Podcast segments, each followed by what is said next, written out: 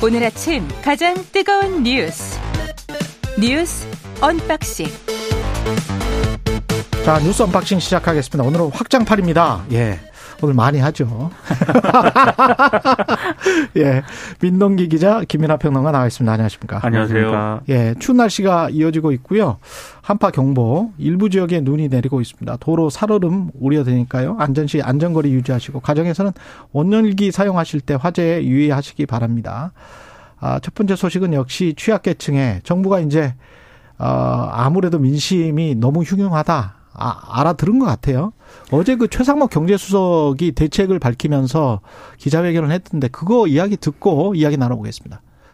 정부는 겨울 취약계층 난방비 지원 확대를 위해 에너지 바우처 지원 확대와 가스공사의 가스요금 할인을 대폭 확대하기로 하여 우선 에너지 바우처는 생계, 의료, 주거, 교육급여, 기초생활수급 가구 중 노인, 질환자 등 더위, 추위 민감 계층 117만 6천 가구에 대해 올해 겨울 한시적으로 지원 금액을 15만 2천 원에서 30만 4천 원으로 두 배 인상하기로 하였습니다. 가스공사의 사회적 배려 대상자 모두 160만 가구입니다.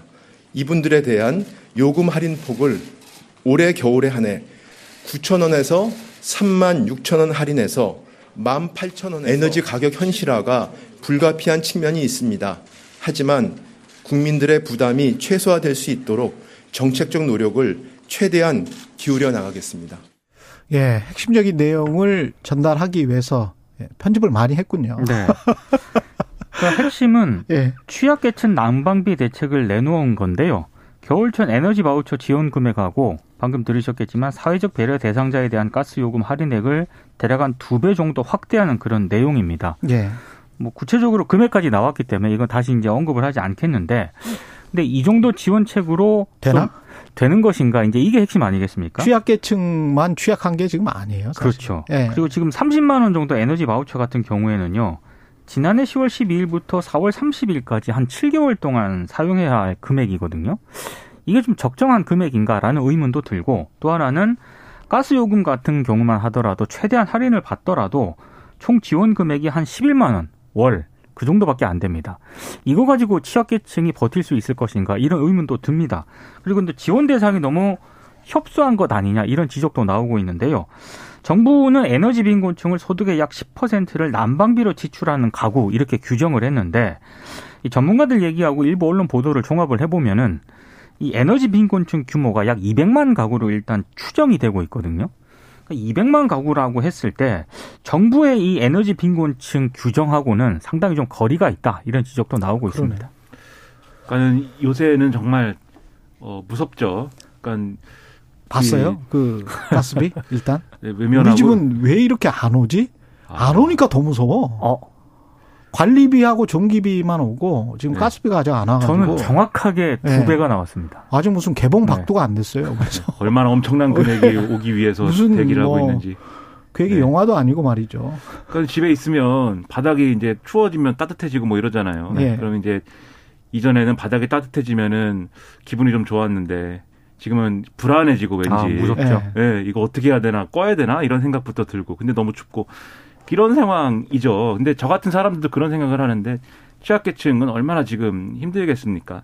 그래서 이제 분명히 이제 이것을 이제 어, 지원을 늘려야 되는 부분들이 있는데 지금 말씀하신 것처럼 금액도 그렇고 폭도 그렇고 충분치 않다라는 지적들이 쭉 나와요. 그러면 이 부분에 대해서는 정치권이 추가로 좀 머리를 맞대가지고 추가적인 어떤 지원이 필요한지 여부에 대해서 그리고 어떻게 하면 이 지원을 늘릴 수 있는지에 대해서 대책을 마련을 해야 되는 거 아닌가 이런 생각이 들고요. 윤석열 정권에서 이제 복지라든가 뭔가 지원이라든가 이런 부분들에 대해서 약자들에게 더 두텁게 지원하겠다 이렇게 얘기한 바 있지 않습니까? 지금까지 기조가 그런 기조다라고 설명을 해왔잖아요. 그렇죠.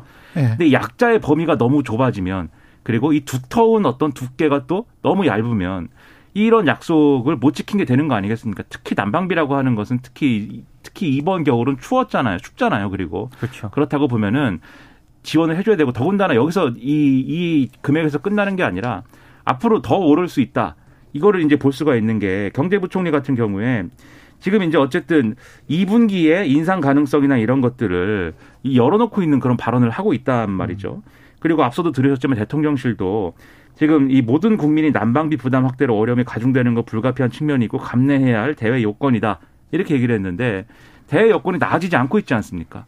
그럼 앞으로도 계속 문제가 될 것이고 이게 봄오면은 조금 뭐 이 좀이 괜찮지 않을까 싶은 대목도 있지만 다음 겨울이 또 올 때까지 이 문제가 해결될 것이냐 우리가 장담할 수 없는 거거든요. 그리고 이 부분에 대해서는 제도적인 정비가 반드시 필요하다. 지금 이렇게 봐야 될 것 같습니다. 음, 여야도 그렇고 언론에서 잘 이야기를 안 하고 있어서 제가 한 가지만 지적을 해드릴게요. 그 자꾸 누구 탓이냐 뭐 이런 이야기를 하지 않습니까? 근데 어, 한국전력이건 가스공사건 간에 가장 큰 원인은 환율과 유가입니다. 음.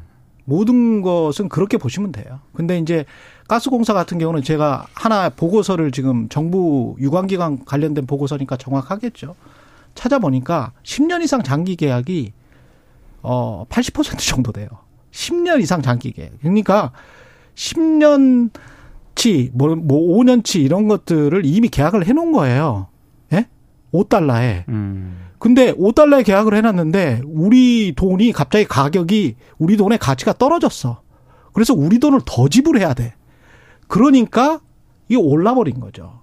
그런 측면들, 그 다음 물론 현물, 현물 가격이 조금 오른 것도 사실이긴 하지만 현물은 전체 비중에서 보면은 그 현물로 수입하는 거는 사실은 아직은 미미하기 때문에 그렇게 놓고 보면 환율의 영향이 가장 크고 그래서 제가 누차 최강 시사에서도 강조했지만 환율, 통화 수합, 음. 수입 물가 이 관련해서는 굉장히 좀 신경을 써야 음. 된다. 음. 근데 수입 물가 중에 하나가 이런 가스, 원유 다 이런 거거든요. 근데 자꾸 이런 경제적인 현상을 문재인 탓이다. 음. 뭐 이렇게 이야기를 해버리면 이게 하나도 안 풀려요. 하나도 안 풀립니다. 그러니까 그동안에 그러면 환율 방어는 왜 못했냐. 음. 또는 환율 방어를 못한 게 정말 어쩔 수가 없었다면 앞으로는 어떻게 할 거냐. 그럼 올해도 마찬가지일 수가 있거든요. 지금 기재부 발표대로만 보면 1,300원 선을 올해도 예상을 한다는 거 아니에요. 그렇죠. 물론 보수적으로 넉넉하게 잡았지만 음. 그렇게 생각을 해보면 좀 그런 것들이 좀 위험하다.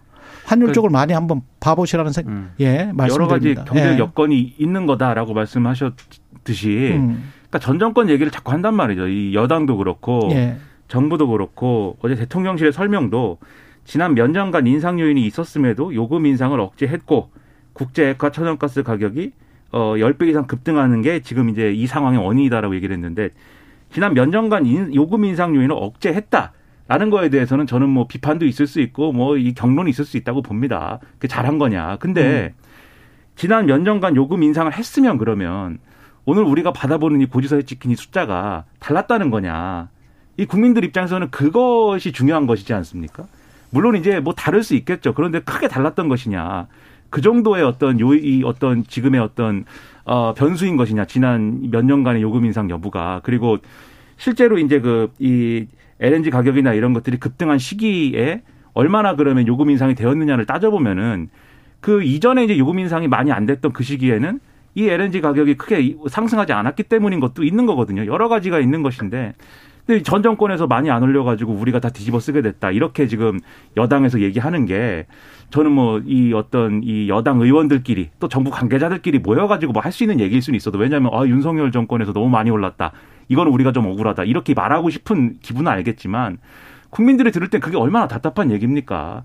그래서 그런 얘기보다는 실효적인 것들. 지금 뭐 야당은 또 이제 추경 얘기하고 거기다가 이제 이재명 대표의 경우에는 뭐 7조 2천억을 지급을 해야 지원금으로 지급을 해야 된다 이렇게 얘기를 하는데 이게 이제 소득 하위 몇 퍼센트에는 얼마 이런 식으로 이제 우리가 옛날에 재난지원금 주듯이 뭐 이 얘기를 하고 있는 거예요. 아, 그렇죠. 저는 네. 이제 이것도 맞는 해법인지 좀 의문이긴 하지만 어쨌든 이런 얘기 하고 그러면은 그게 맞는 틀리는 이런 정책적인 문제에 대해서 얘기를 해야지 전 정권에서 요금 안 올려서 이렇게 됐다. 이게 어떻게 설득력이 있겠습니까? 무슨 설득력이 있겠습니까? 지금 그런 얘기는 안 했으면 좋겠습니다.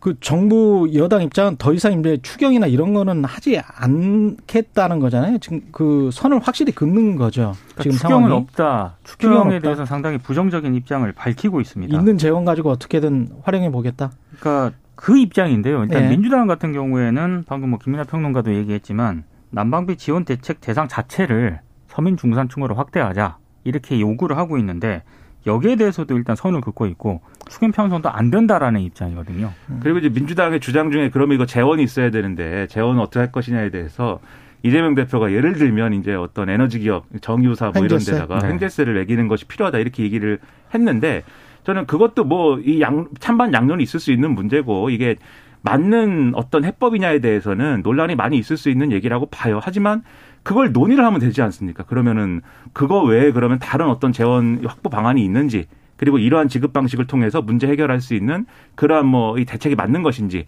이런 민주당이 아니 아니라면은 어떤 것들이 가능한지 이런 거를 얘기를 할 필요가 있고 그러니까 민주당이 아니 옳다 그러다 찬성 반대 이런 문제를 문제 하나는 것이 아니라 그러면 어떤 방법이 필요한 것인지에 대해서 성실하게 논의를 해야 된다는 거죠. 횡재세.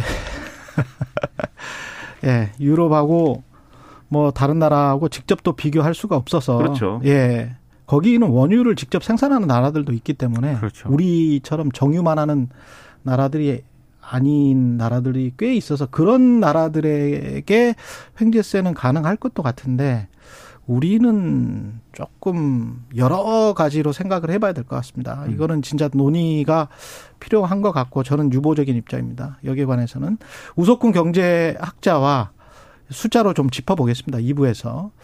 그리고 어제 국민의힘 지도부와 오찬 회동을 가졌습니다. 윤 대통령하고 한 1시간 40분 동안 용산 대통령실에서 오찬을 함께 했는데요. 일단 시점이 나경원 전 의원이 당대표 불출마를 선언한 바로 다음 날이었거든요. 그래서 뭐 언론들의 해석을 보니까 아, 윤 대통령의 여당 다잡기 차원 아니냐 이런 해석을 내놓고는 있습니다. 그러니까 무슨 얘기가 오갔는지가 이제 관심인데 일단 아랍에미리트 연합과 스위스 순방에 대해서 윤 대통령이 주로 얘기를 했다라고 합니다. 그러니까 이거는 직접적으로 알려진 건 아니고요. 어제 이제 오찬 회동 끝나고 나서 양금희 국민의힘 수석 대변인이 기자들에게 브리핑을 한 내용인데 주로 이제 이 문제에 대해서 윤 대통령이 얘기를 했다라고 하고요. 그리고 아랍에미리트의 적은 이란이다. 이 발언에 대해서도 어, 간단하게 브리핑을 했는데 일단 여러 얘기가 잠깐 얘기가 있긴 했습니다만 아랍에미리트 측 상황도 있기 때문에 여기서 공개할 사항은 아닌 것 같다. 이렇게 얘기를 했는데 또 하- 일부 참석자들이 언론과 인터뷰한 내용을 보면은요. 이란 정부라든가 아랍에미리트 정부에 대해서 한 말이 아니라 우리 부대원들을 격려하면서 한 말이었다. 외교 문제로까지 비화할 일은 아닌데 그렇게 좀 이해를 해줬으면 좋겠다. 이런 취지로 이제 윤 대통령이 말을 한 것으로 일단 보도가 되고 있습니다. 그리고 많은 언론들이 이제 주목을 했던 거는 어 국민의힘 전당대회 때 대통령이 참석을 해주면 좋겠다라고 당 지도부가 요청을 하니까 윤 대통령이 많은 당원들이 모이는 좋은 축제니까 꼭 참석을 해서 인사를 하겠다 이렇게 이제 답을 했다는 그런 내용이고요. 사실 약간 좀 생뚱맞은 내용인데요. 어제 오찬에서 그 국민의힘 지도부가 국정원 대공수사권 폐지에 대해서 좀 건의를 한 모양입니다. 근데 여기에 대해서 검토가 필요하다는 쪽으로 의견이 모아졌다라고 양금희 수석 대변인이 어제 브리핑에서 밝힌 내용인데 사실 국정원 대공수사권 같은 경우에는 어, 내년 1월부터 경찰이 대공 수사를 전담하는 쪽으로 이제 논의가 좀 되었었거든요. 이렇게 이제 진행이 됐었는데 어제 이 분위기 같은 같은 걸 감안을 하면은 사실상 어, 경찰의 대공 수사권을 넘기는 거에 대해서 상당히 제동이 걸릴 것으로 보입니다. 음. 그러니까 이게 어떤 대화를 나눴는지에 대해서 이제 여당이 직접 밝힌 거지 않습니까? 그러니까 관심사가 이제 쭉 드러나는 것이죠. 이 대통령이 해외 순방을 통해서 얼마나 큰 성과를 거뒀느냐에 대해서 얘기했다는 것이고, 그리고 이제 전당대회를 잘 치르는 방안에 대해서 얘기를 했다는 것이고, 구체적인 얘기는 안 했다고 하지만, 음. 어쨌든 대통령이 참석해가지고 거기 뭐 축하하러 가겠다 이렇게 얘기를 했다는 거니까 전당대회 얘기를 여러모로 했겠죠. 그리고 이제 국정원 대공 사건 최근에 논란이 되고 있는 무슨 뭐 간첩단 그리고 민주노총의 이 뭐 침입한 어떠한 뭐 이런 문제들 뭐 이런 거 있잖아요. 그런 얘기 했다는 거 아니겠습니까? 저는 이제 이런 얘기도 다 중요하고 굉장히 뭐 굉장히 이, 이 여당 지도부하고 대통령 간에 할 말이 많았겠지만 좀 민생 얘기나 이런 것들을 좀 더 많이 얘기하고 좀 더 적극적으로 얘기하는 그런 부분이었으면 어땠을까 싶고요.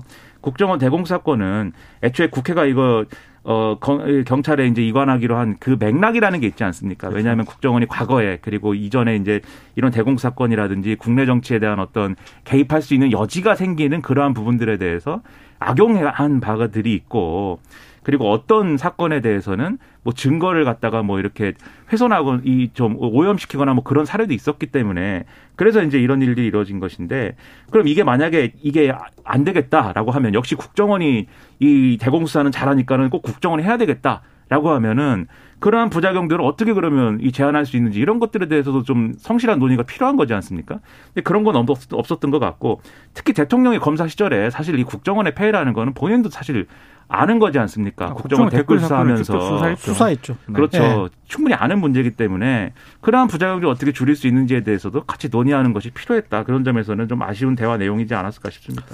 네. 여기까지 뉴스 unboxing 1부 마치고요. 날씨 교통정보 듣고 2부에서 다시 찾아뵙겠습니다. 여러분은 지금 KBS 1라디오 최경영의 최강 시사와 함께하고 계십니다. 네, 최경영의 최강 시사 뉴스 unboxing 다시 진행하겠습니다. 민동기 기자와 그리고 김민아 평론가 함께 하고 있습니다. 법무부가 보고한 게 올해 추진할 핵심 과제를 발표를 했는데요. 예, 좀 소개를 해 주십시오. 네, 업무 계획을 이제 보면은요. 어, 불법 집단 행위에 대한 엄정 대응 방침, 그리고 고위험 성범죄자들의 거주 지역 제한, 검찰의 마약 수사 및 기타 범죄 정보 수집 역량 강화, 출입국 이민관리청 신설 이런 내용들이 담겨 있습니다. 음. 근데 상당수 언론들이 주목을 한 건 이른바 한국식 제시카법 어, 고위험군 성범죄자 같은 경우에 예. 어린이집 유치원으로부터 500m 이내에서는 거주하지 못하게 하겠다. 이제 이 부분을 법무부가 상당히 이제 중점 과제로 추진했다. 이 내용을 좀 어, 주목을 하고 있는데요. 어, 일부 언론 같은 경우에는 다른 쪽을 좀 주목을 하고 있더라고요. 이를테면 뭐 노동조합 등에 대한 집단 행동에 대한 강경 대응 방침을 법무부가 5대 핵심 추진 과제 안에 이제 포함을 시켰는데 이렇게 되면은 이 포함을 시키면서도 법무부가 예시로 든게 지난해 화물연대 총파업을 예시로 들었거든요. 그러니까 아무래도 노조의 집회와 파업에 대해서 법무부가 상당히 강경 대응 방침을 밝힌 것으로 일단 해석이 되고 있고요. 이렇게 되면은 올해 뭐 노동자 파업이라든가 대규모 집회가 예정이 되어 있는데 여기에 대해서 정부가 상당히 강경 대응을 할 것으로 일단 예상이 되고 있고 특히 장애인 이동권 보장을 요구하는 전장현 있지 않습니까? 예. 이 전장현 집회에 대해서 상당히 강경 대응을 할 우려도 나오고 있다. 뭐 이런 좀 언론 보도가 양쪽으로 좀 나뉘어지는 것 같습니다. 일단 수사 역량과 관련돼서는 예를 들면 여기 마약 범죄라든지 뭐 다크앱이라든지 이런 것들은 우리 KBS 뭐 시사 직격이라든지 이런 시사 프로그램에서 많이 다뤘듯이 상당히 실태가 심각합니다. 그렇죠. 그렇기 때문에 여기에 대해서는 법무부든 뭐 검찰이든 경찰이든 간에 적극적인 어떤 수사 의지를 가지고 수사를 해야 된다. 저는 그렇게 생각을 하는데 지금 논란이 될 만한 게 지금 말씀하신 이제 이익 집단의 조직적 불법 행위 이 문제예요, 사실. 왜냐하면 그게 이익 집단이든 무슨 뭐 어디든 간에 누군가 불법 행위를 했다고 하면 당연히 수사를 받아야 되고 그건 뭐 이견 여지가 없는 것이죠. 근데 문제는 이러한 사례들 중에는 그 불법 행위가 연유하는 어떤 구조적인 어떤 문제가 있기 때문에 이게 지속되는 어떤 그런 조건들이 있는 경우가 있거든요. 그게 이제 일전에 제가 말씀드린 대로 예를 들면 건설 현장이다라고 했을 때는 이 불법 다단계 하도급 이 문제 때문에 이 문제가 아주 만연해 있기 때문에 거기서부터 발생하는 문제들이 있습니다. 그러면 윤석열 대통령도 후보 시절에 여러 차례 강조했듯이 사측이든 노측이든 불법에 대해서는 어, 이 엄정하게 처리해야 된다라고 얘기를 하지 않았습니까? 그 불법 다단계 하도급이라는 게 제가 지금 말씀하신 것처럼 불법이거든요. 그리고 그게 이제 무슨 뭐 노사 간의 문제뿐만이 아니라 이 어떤 어, 건물 짓고 뭐 이런데 안전의 문제라든지 뭐 아파트 지었는데 막 무너지지 않습니까? 그렇죠. 그렇죠. 아파트 뭐 이런 안전 문제라든지 그리고 여러 가지 부조리와 다 연결돼 있는 사실은 이 굉장히 부조리 온상이기 때문에 이런 것들에 대해서도 사실 바로 잡는다라는 게 같이 병행이 돼야 이런 이익 집단의 조직적 불법 행위에 대해서도 제대로 대응할 수 있는 거거든요. 근데 그런 것이 아니라 아니라 드러나는 어떤 이 무슨 여기 말하는 채용 강요, 금품 갈취, 공사 방해라고 표현되고 있는 이러한 행위들에 대해서만 뭐 한다라고 하면은 이거를 막 적발해 가지고 어떤 정치적 효과를 거두겠다는 거지 얘기가 이렇게 될 수밖에 없어요. 그래서 그 점에서 법무부든 다른 수사기관이든 간에 좀 더 이 현장의 구조적 문제를 철저하게 뿌리 뽑는 그러한 이제 대책을 세우겠다라는 거를 명확하게 밝혀야 된다 그렇게 생각합니다. 사실 뭐 언론들이 이 노조에 대한 강경 대응하고요 한국식 제시카법 이거를 상당히 주목을 했는데 저 개인적으로는 대검 정보관리 담당관실을 개편을 해서 음. 검찰의 범죄 수집 이 범죄 정보 수집 역량을 강화하겠다 이것도 보고가 됐거든요. 예. 근데 이건 조금 우려되는 측면이 있습니다. 이게 왜냐하면 어, 대검의 정보 수집 파트 같은 경우에는 범죄 정보와 무관한 정보까지 광범위하게 수집을 해서 이것 때문에 논란을 좀 빚지 않았습니까? 그랬죠. 그래서 이전 정부 때 이 문제 때문에 대검의 정보 수집 기능을 축소를 했었는데 음. 이걸 이제 확대하겠다라는 거거든요. 검찰총장이 눈과 귀라고 했었죠. 그렇죠. 예. 이걸 다시 원상 복구하게 되면은 사찰 논란 등도 이제 다시 재현될 가능성이 있다라는 그런 얘기인데 물론 여기에 대해서 법무부 입장은 이렇습니다. 과거에 비판받아왔던 부정적인 부분은 배제를 하고 긍정적으로 작용한 부분을 강화하겠다 이렇게 이제 입장을 밝히긴 했는데 근데 구체적으로 어, 과거에 그 부정적인 부분은 어떻게 배제를 하고 어떤 보완책을 마련하겠다라는 건지는 아직 안 드러나 있거든요. 음. 그러니까 이 부분에 대해서도 좀 구체적인 설명이 좀 필요한 것 같습니다. 그러니까 이걸 뭐 무작정 어떤 검찰의 거- 검찰의 어떤 산하에 있는 어떤 조직의 권한을 늘리고 그런 것보다 제가 볼 때는 각 어쨌든 수사기관끼리 가지고 있는 정보 관련 담당하는 뭐 이런 부서나 그렇죠. 기관이 다 있거든요. 네. 그럼 그런 수사 정보나 이런 것들을 보다 원활하게 공유를 하고 원활하게 여기에 대해서 공동으로 대응할 수 있도록 하는 그러한 어떤 협조의 어떤 구축이라든가 이런 것들을 더 매끄럽게 하는 것들이 음. 부작용을 줄이면서도 뭔가 일을 잘할 수 있게 만드는 그런 게 아닐까 하는데 여기 대검에 이거 정보관리 담당관실 강화하면은 그 정보는 다 또 검찰만 쥐고 있는 정보처럼 되지 그렇죠. 않습니까? 역대에 이 과거에 이제 소위 말하는 이 수사정보기획관실 뭐 범정 뭐 이런 게 다 그랬거든요. 그래서 문제가 된 거잖아요, 사실. 근데 그런 것들에 대해서 여기서 뭐 부정적인 부분은 배제한다라고 얘기를 했지만 그 부정적인 부분이라는 게 구체적으로 그러면 뭘 배제한 건지는 잘 모르겠고 하니까 그런 부분들을 좀 더 설득력 있게 국민들에게 설명해 줘야 될 필요가 지금 있는 거죠. 제가 한 25, 6년 취재하면서 우리 사회의 구조가 그래도 대기업 위주고 독과점 대기업이 한국 사회에서 가장 힘이 세다. 어, 대통령 정도 빼고는 뭐 그런 생각을 가지고 있는데 지난번에 워싱턴 DC 검찰총장이 아마존 독과점으로 네. 하면서 그다음에 심지어는 뭐 배달 기사들 그 운임까지 이렇게 일부 슬쩍했다고 해서 굉장히 강하게 몰아쳐서 아마존이 행태가 약간 좀 변했었잖아요. 그래서 착한 기업으로 거듭나려고 하고 그 몰마트도 다 비슷하거든요. 정부가 굉장히 막 푸시를 하니까 그러니까 이제 최저임금을 올려주고 뭐 이런 과정들이 있단 말이죠. 근데 모르겠어요. 민주노총이 사회적 강자나 한국노총도 마찬가지고 뭐 그 조직이나 지도부가 사회적 강자가 돼서 그 강자들을 어느 정도 제어할 필요가 있다. 그리고 거기에 불법이나 탈법이 있다라고 하면 당연히 법무부나 검찰의 방향이 맞다고 봅니다만은 그럼 독과점 대기업의 횡포는 아무 말이 없으니까 제가 보기에는 그래도 한국 사회에서 가장 저 위에 있는 거는 저 위에 있는 거는 재벌 대기업이거든요. 그들이 하는 어떤 탈법, 불법, 편법 행위를 이제까지 너무 많이 봐줘왔었는데 거기에 관한 말은 전혀 없고 글쎄요 아무리 노동자들의 힘이 세졌다고 어 이, 이들만 이들만 불법 행위를 엄단하는 듯한 그런 모양을 취하는 게 이게 우리 구조를 선순환 시키는데 옳은가? 음. 공정한가? 이게 사법적 공정함 그리고 사회적 공정함을 실천하는 길인가? 거- 그것과 관련해서는 법무부 장관 대통령이 한번 생각을 해보시기 바랍니다. 그러니까 그 말씀하신 네. 그 대목에 대해서도 요즘에 사실 그런 것들 음. 경제적인 정의를 실현하고 뭐 이런 거에 대해서는 공정거래위라든가 이런 기관이 해야 될 몫도 상당히 크지 않습니까? 거의 요즘- 움직이지 않고 있어요. 그렇죠. 그 부분에 네. 대해서는 공정거래위원회가 뭘 했다든지 어떤 입장을 내놨다는 얘기를 지금 최근에 못 들었는데 음. 최근에 가장 열심히 하는 게 이른바 특수고용 노동자라고 하는 지금 화물연대라든지 무슨 뭐 이런 분들이 있잖아요. 이런 분들이 노동자가 아니고 어떤 사업자이고 그래서 이들이 만든 노조는 사업자들의 어떤 집단이다. 이거 하는데 모든 힘을 쏟고 있는 듯이 보인단 말이죠.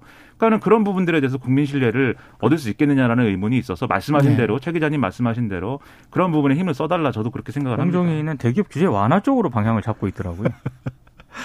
이재명 더불어민주당 당 대표 관련해서 검찰 출석이 내일이죠. 내일입니다. 예. 어제 이제 전북을 찾았는데요. 사필 규정을 믿는다면서 자신의 결백을 또 강조를 했습니다.